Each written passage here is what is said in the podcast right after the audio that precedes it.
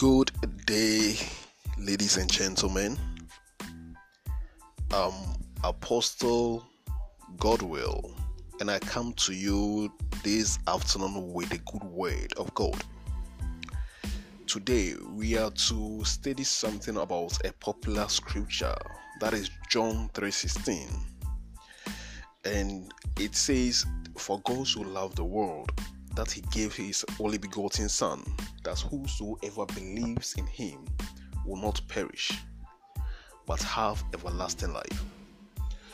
The underlying word, what we have to look at this afternoon is believe and won't perish. If the Bible talks of won't perish, it's not just only about you going to heaven, but it's also about you having a comfortable life on earth won't perish in the sense that you will do well in health, in finances, in education, in marriage, in any aspect of your life. You won't perish. You will be successful, you'll be fruitful, and you multiply. That's what God meant by won't perish. And at the end of the day, you'll be saved. That's you end up in heaven. Now, the Bible, the, the requirements or the the, the, the, the requirement for this is believe, believing in Jesus Christ. There are so many Christians who who, who, who, who are perishing and they are saying they believe in Jesus Christ. Now the question is, why are they perishing if they believe in Jesus Christ? Is it that the word of God is not true, may it never be, then that means they are not pursuing the right course. They are not doing what is required of them. They are not truly believing as is expected by God. You see, we, we believing is different from accepting the fact that Jesus Christ is the Son of God. There are so many Christians who are has accepted the fact that Jesus Christ is the Son of God, but they don't believe in Jesus Christ. Accepting the fact that Jesus Christ is the Son of God, even Satan himself accepts the fact that Jesus Christ is the Son of God. And what you is required, or what God wants you to do, is believing, not accepting the fact that goes beyond accepting the fact that Jesus Christ is the Son of God by believing. What then is believe? Believing. Believing is having full confidence in someone to the extent that you can trust the person with your life.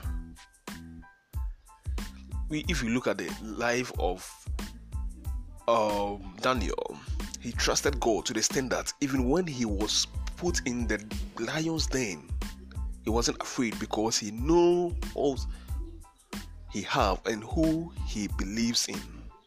If you look at the three guys, Meshach, Shadrach, and Abednego, they trust in God. They believe in God to the extent that even if they will be burned, they don't mind because they believe the Lord will save them. And it it it it it, it because of the, their belief in God, they, they, they, they didn't perish. Now we have to take the word as it is. And the principal requirement of God is believe in his son and it wouldn't be perished. So this afternoon we what, what, what I'm telling you is believe in his son, have full confidence in God and in his son, that's Jesus Christ and you wouldn't be perished. Thank you for your time. I'll come your way the next time. Shall we pray? In the name of our Lord Jesus Christ, I preserve any listener in the blood of Jesus. May the deaf come back to life. May every sickness and diseases disappear in the body of the listener. May any bad situation turn around. May deliverance locate the listener in the name of Jesus as he believe in Jesus. In the mighty name of Jesus Christ, I pray. Amen. You can contact me on plus two three three two four eight zero six two seven eight four, or you can email me at dokugodwill at gmail.com. Thank you.